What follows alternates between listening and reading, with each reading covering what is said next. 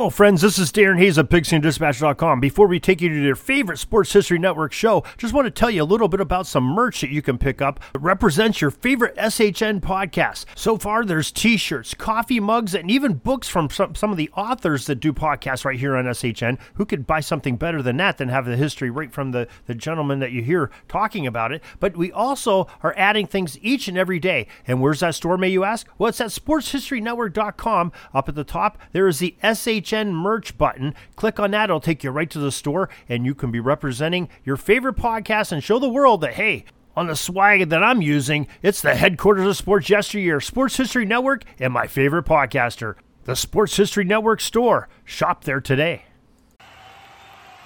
Happy Thanksgiving, everyone, from Forbes Field, where the weather is a bit more like Christmas absent the good old snow. Via Ultimate Radio Productions, we're here together with 33,000 packing the stands. And here we've got a matchup of the home University of Pittsburgh Panthers, a talented lot led by first year head coach, the stalwart Scott, Jock Sutherland. The Panthers are looking to close out their shaky 1924 season with a win against the cross state rival Pennsylvania State Nittany Lions of Hugo Bezdek, the Czech that has them cheering in Central County. First versus Penn on Thanksgiving Day. This one will certainly be no turkey.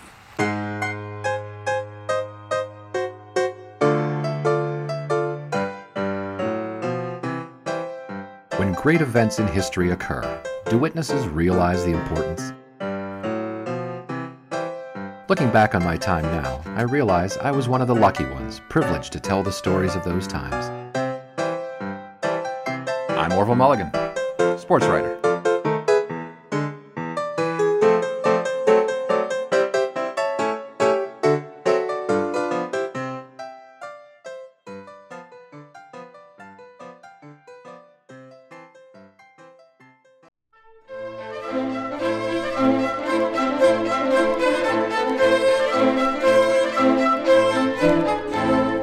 November 1621, Plymouth Colony in what is now Massachusetts. With a bountiful harvest brought in and graced with warm enough weather, colonial governor William Bradford decreed a celebration. Together with the fruits of their farming efforts, hunters from the colony added wild fowl and pigeon. The fishermen brought fresh mussels and clams to add to their stores of smoked fish. The wives ground grain and baked bread, and the feast was on. Soon into the revelry, None other than King Massasoit of the Wampanoags with 90 of his men joined the party, bringing five slain deer and bushels of corn. Not long into this joint feast, however, the battle between the Wampanoag warriors and Plymouth Pilgrims was on. The warriors kicked off without much of a run back by Standish. The Pilgrims came out in their then revolutionary I formation offense with Bradford at the helm. Okay, I'm pulling your leg. The tradition of big game football on Thanksgiving Day doesn't go back quite that far. But if you consider that the modern United States, the re-United States, goes back to cessation of the Civil War, then Thanksgiving and football become virtually synonymous.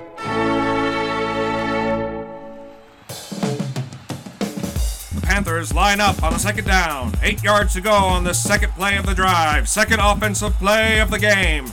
Now Brown calling signals. McCutcheon at left flank. Big Andy Gustafson at fullback. And oh my, the snap is wild. Brown is set chasing three lions in pursuit. Brown gets back to the ball, but is squished by Wilson, who gets to him first at maybe the one yard line.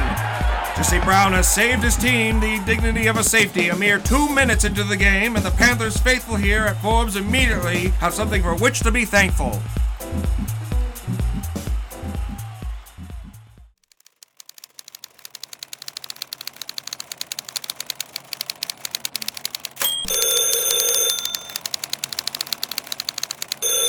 Pittsburgh Guardian.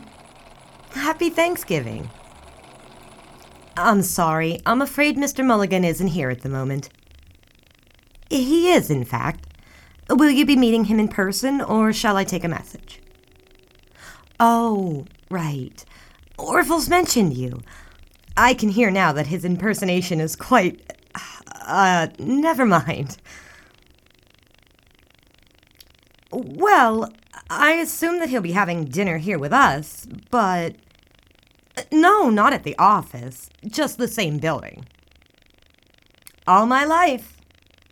Listen, why don't you drop by after the game? At least say hello to Orville before you're off to Philly. Always room for one more. All right, then. We will see you then, perhaps. You too. Bye.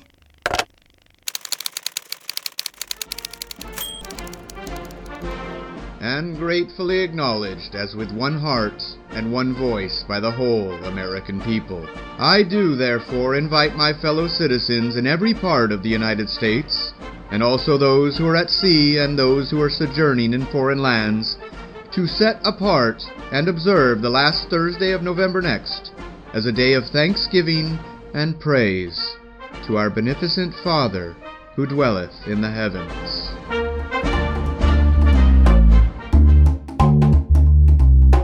President Lincoln made this proclamation in October 1863, and the observation of the new Thanksgiving holiday continued annually.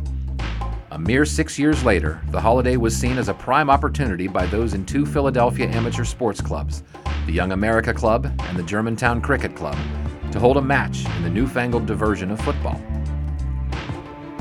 Through a combination of pregame interest in the spectacle and the necessity of agreeing upon rules in a sport which as yet had no such universal standards, the 22 rules of play were printed in the Philadelphia Inquirer prior to the game. The identities of the players in the American Germantown Club match sadly are lost to history. In the days before sports reportage demanded specialists, a game summary of about three column inches appeared in the Inquirer two days later, sandwiched between stories on the exhumation of the steamboat Samuel M. Felton from the bed of the Delaware River and an alleged attack on a local police officer. Though rule number one had defined the game as a best of three touchdowns, the game was, quote, decided against the Young America Club, unquote, when Germantown scored after two hours of play. Thus began the tradition, first among amateur clubs, soon thereafter at high schools and the colleges. Football was set as a Thanksgiving staple as American as baseball on the 4th of July.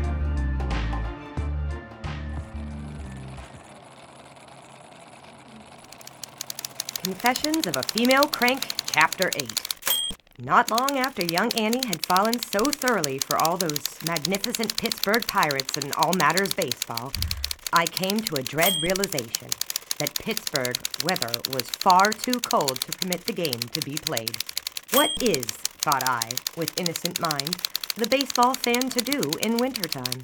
Certainly, through Father's newspaper, I could read all the scores in the news sent through the wires, even the ones not published on the Guardian's pages. But the wires weren't nearly as busy as they are in the 20s, and the telegraph dits and dashes are a poor substitute for the magical lore of the ballpark. I took some time to warm to football's charms, my newly adopted companion for the glacial baseball off-season. After all, the gridiron game is so dramatically different from my first love and unique, even among the prism of variations of football played throughout the world. For football of the American style is unique in its combination of traditional ball game skills and combat sports technique. Football is the game strategically most resemblant of warfare, requiring its coordinated and graceful ranks to realize the tactics of command. In Aught 9, the University of Pittsburgh itself moved campus to Oakland, took on the Panther mascot, and began playing at Forbes Field, automatically becoming the home team. The focus of my devotion. In sports fandom, familiarity breeds not contempt, but interest. Fullback Tex Richards was no shortstop Honus Wagner, but his fleetness of foot and seeming invulnerability made the leader of this pride of Panthers a suitable hero substitute.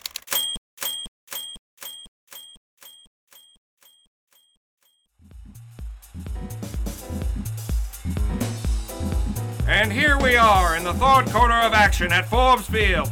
Pitt leads their Thanksgiving Day rivals of Penn State 6 to 3. The Lions have just barely managed to hold back this Panthers offense and have been helped by a pair of misses by the place kicker Gwosden. But this may be Pitt's most advantageous position yet.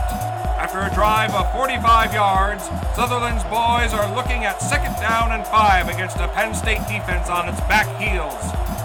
Here's the snap. Brown takes it himself and plunges forward. No, he pivots to his right, gets a tremendous block from Chase, and he's in for the touchdown. It's 12 to 3 in favor of Pittsburgh.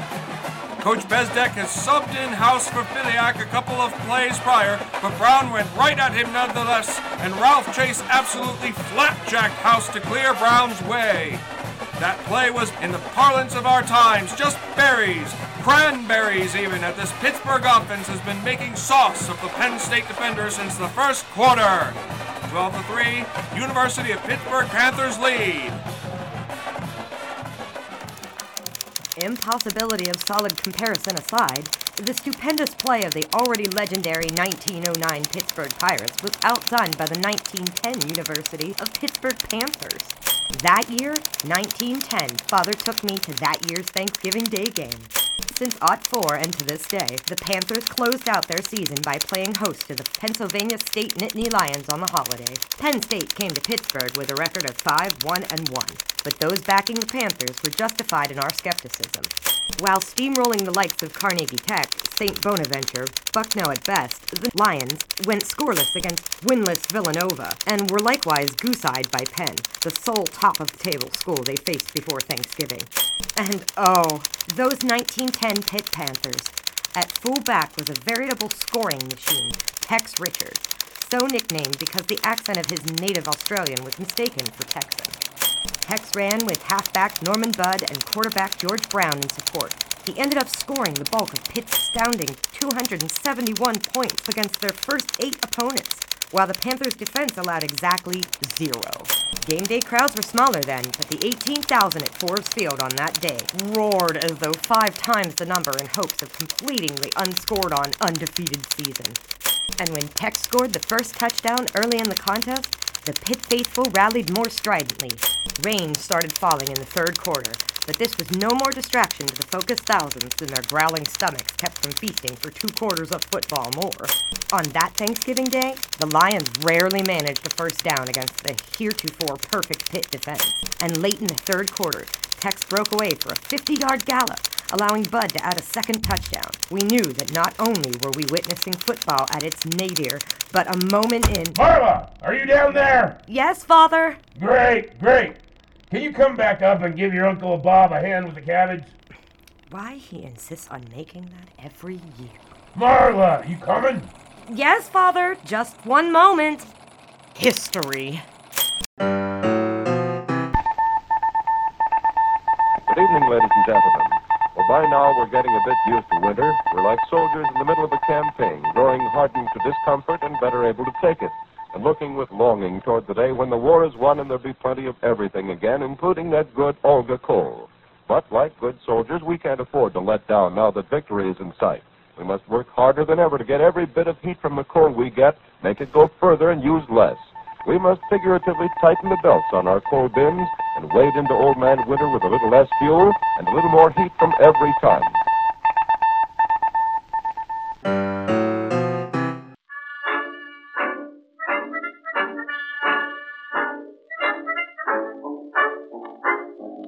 The new professional league entered the Thanksgiving football party in its very first season. In 1920, the National Football League, then called the American Pro Football Association, scheduled some four league games on Thanksgiving, and another four teams played in exhibition games. All told, the APFA brought professional football on Thanksgiving to Chicago, Buffalo, Richmond, and several cities in Ohio. Probably the most notable of these first Thanksgiving pro football games was that of the hometown Akron Pros versus the Canton Bulldogs of Jim Thorpe. Akron entered the game undefeated at 7 0 1, including a 10 0 defeat of this same team on Halloween. This had been the sole loss thus far in 1920 for the Bulldogs, who entered the game at 6 1 1 and were no doubt looking for some measure of revenge. Akron Canton hardly had the draw of a Pitt Penn State, and so some 6,500 were on hand at League Park. Not a bad showing for the fledgling league, considering the dreary pall of sky and the clammy cold. The rain had stopped after several days of dunking essentially the entire state of Ohio with rain, but the League Park turf was destined to quickly become a mud bath. On Canton's first possession of the game, Cecil Griggs fumbled on his own 40, and the West Virginia wonderkind Rip King ripped off consecutive 20 yard passes to Scott Bierce and Big Bob Nash, soon putting the score at 7 0. A grueling battle for field possession ensued, with Canton fumbling away opportunity four times, one more than the first downs they earned. On his part, Thorpe played only the second half for Canton, but could not produce the needed yards, drawing constant attention by swarms of defenders at a time. On the one occasion, when Thorpe broke into the clear after characteristically shrugging off his would be tacklers, An apparently sharp eyed referee stated that no, the Bulldog had stepped out of bounds after gaining maybe 10 yards. As the final gun sounded, the score remained 7 to nothing, and the players had become indistinguishable from one another, both teams' gear now colored in identical hues of mud. The Thanksgiving Day victory reaffirmed Akron's status as the team to beat in the 1920 APFA on their way to an 8 0 3 mark in the league's inaugural title. The game itself also underscored the already apparent superiority of defense, even in some cases to the nation's top college teams. This new league may just make it yet.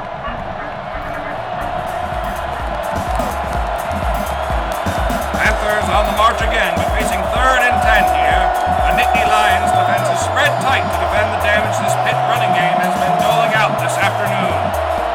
Hardy will take the snap. Gets the ball, lifted the ground, ground was left. He's he's throwing. Gwosden leaps and he's got it. Watson brings him down, but it's too late. Touchdown! Pittsburgh Panthers on the forward pass. And that's some redemption for Gwosden, who's missed a field goal and two extra point tries today. Which brings the uniquely American holiday tradition to our day. This Pittsburgh Penn State Thanksgiving rivalry game would not ultimately dramatically affect the historical record of that season, nor the composition of any 1924 All American team. But the game marked the close of the first chapter in the incredible annals of Jock Sutherland at the University of Pittsburgh. And one sided nature aside, the 1924 Keystone Classic provided enough memorable moments to make for a good watch. Penn State faithful except. This time it's McCutcheon with the ball. He takes it, comes up behind Johnson's block, twists right, and there it is. Touchdown, number four of the day for the Panthers, and it has become a romp here. Pitt alumni and fans have got to be happier than the cousin with the biggest slice of pumpkin pie on this Thanksgiving. Sutherland School will certainly be taking pride in this win for some time to come.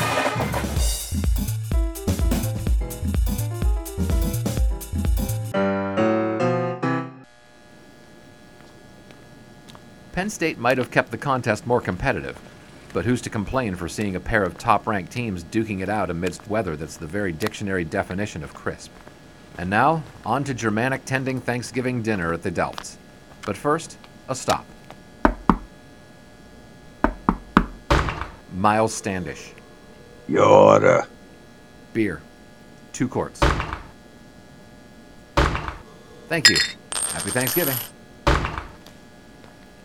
Thanksgiving dinner at the Delfts tends to the Germanic, with Dutch and German specialties Well, liberally interspersed with the holiday's hallmarks of the USA. friend, one fifth, Wait a minute. and a fine evening to you. Pardon me. Mr. Sutherland? Jock Sutherland? Now, you may pardon me, sir, but who's asking?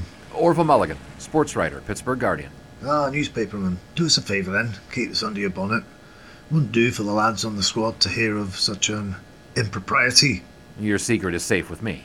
Normally, I have nothing but the highest of regard for the laws of God and man, but this prohibition seems to me to have no aspect of either. Denying a responsible gentleman a soul soothing drop or two of whisky when he chooses, unthinkable. Heading off to dinner, Mr. Mulligan? Yes, sir. Going this way? Indeed. I'm surprised you're not celebrating with the team. Well, I've been the primary figure in those laddies' lives for the better part of six months now, and ultimately it was their efforts that made today's win possible. So that may indulge their joyousness without my spectre hovering about. Beyond that, my family may appreciate my presence, not so present during football season. I'll bet. So, how do you evaluate your performance in your first season? Pop Warner was my coach at Pitt in the Alts, as you know. If I may be so immodest, as I was among those on the roster, the Panthers teams of Pop were among the very finest to ever play the college game. Those are, as the expression goes, mighty big shoes to fill. I should not honestly be anticipated to match that success, at least not yet. I have no such delusions as to compare myself to Coach Warner, and others should not foster such hubris. That in mind, I'm afraid I can only consider my job in 1924 as supplementing my personal bank of knowledge. I shall do righter by my charges next season. Wait till next year. Do you enjoy your teams playing on Thanksgiving Day? So it's a proper interview now, is it? Silence has its price. Is that an Irishman for you? As the celebrating happens in evening time, after the game, it's a pleasing enough tradition in which the boys may participate. Additionally, as I often say, the brain may realise that this particular Thursday is a holiday which calls for unadulterated leisure, but the body does not. Good honest exercise is always a justifiable pursuit for the young gentleman, and what better exercise than football in autumn? Autumn? You call this autumn? Compared to the bonny old country, this is nearly summer. Mr. Mulligan, we must now part ways. Enjoy your holiday season. Thank you, Coach Sutherland. You as well. What was the name of your newspaper again? The Guardian. Hmm, don't recall that one.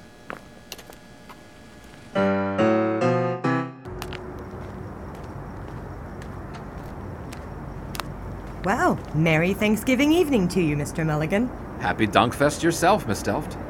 Mind if I join you? Please do. Frank can't possibly approve of this, can he? Oh, he won't even notice. I slipped out when verbal chaos over the presentation of Rotwurst broke out, the usual sort of thing. It's a smoked sausage, for heaven's sake. Be thankful for the kerfuffle. It gives you the time to engage in dazzling conversation with a dashing and erudite sports writer. Does it? It does. And on top of the edification, you may enjoy in the calm November air a serving of fine tobacco. Or two. Pony up one of those fancy jobbies for a later, cowboy. But of course,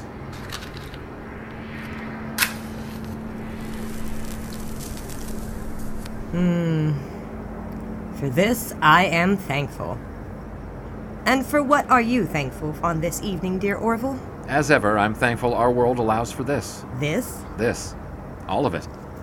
That I can be paid for traveling to witness and recount America's greatest sporting events. And the stars, the legends. Just now, not 10 minutes ago, I got five good minutes with Coach Sutherland. Nice. So that's to be thankful for. And my colleagues here at The Guardian. I'm thankful for my colleagues. You mean like Myrtle? Absolutely. My French would be complètement des odeurs without Myrtle. And Herman, of course. Oh, definitely Herman. Everyone needs a Herman the German in their lives. Anyone else? Well, there is the assistant editor in chief. Hmm. A lady in a position of authority. Smart. Whip smart. More so off the scale intelligent. And somehow more scintillating every time I see her. Ooh, do tell. Say, it's almost like you're fishing for.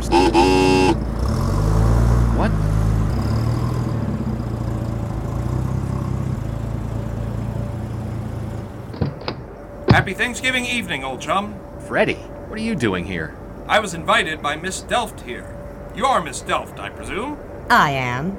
And please call me Marla. How do you do, Mr. Carson? Very well. And call me Freddy. Or Sweaty Freddy. Now, there's no need for that. Boys, let's stop the oh so charming college boy banter before it begins this evening. What do you say? Now, Freddy here called into the office this morning for you, Orville. And when he explained to me that he was planning on driving to Philadelphia tonight, I invited him here. Truth is, even driving this beauty at top speed, my folks would be asleep long before I got there. The price of a father who gets up before dawn. Marla, there you are. Can you come up and have a look at this oyster stuffing? I've already had a look, Father. I made it. Regardless, though. Coming, Father. Thank you, dear. Hey, great car, sir. Really great. Why, thank you. You know, this shade of red was made special. Freddy, we'll be right up, Father. Get the Rotwurst prepared. Yes, ma'am. All right, come on up, you two rapscallions. And why don't you tell me about the game while we're at it? Yes, ma'am. It was a perfect day for football at Forbes Field. Geez, Freddy, start at the beginning, why don't you? You've got to create the atmosphere, Orville. You should know this. If the weather is so important, why don't we just put in the box score? Well, maybe you should.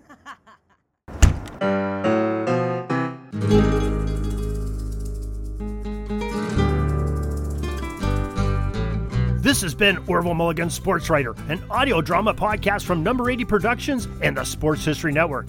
Episode script and story by Oz Davis and Darren Hayes. Orville Mulligan Sports Writer stars Doug Fye, Ilana Fye, and Eric Bodwell. This episode co stars in order of appearance Cademan Holland, Forrest Hartle, and Wayne Brett. Direction by Eric Bodwell, with auto recording by Don McIver.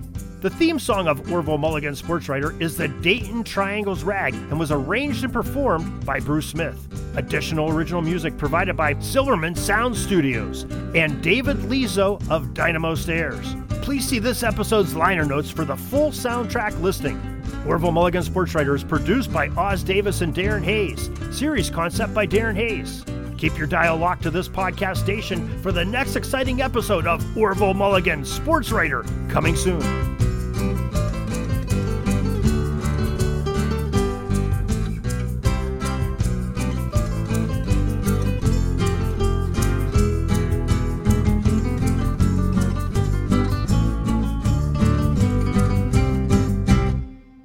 Hey there, sports history fan. This is Arnie Chapman, aka the Football History Dude, and I wanted to thank you for stopping by to listen to another episode here on the Sports History Network.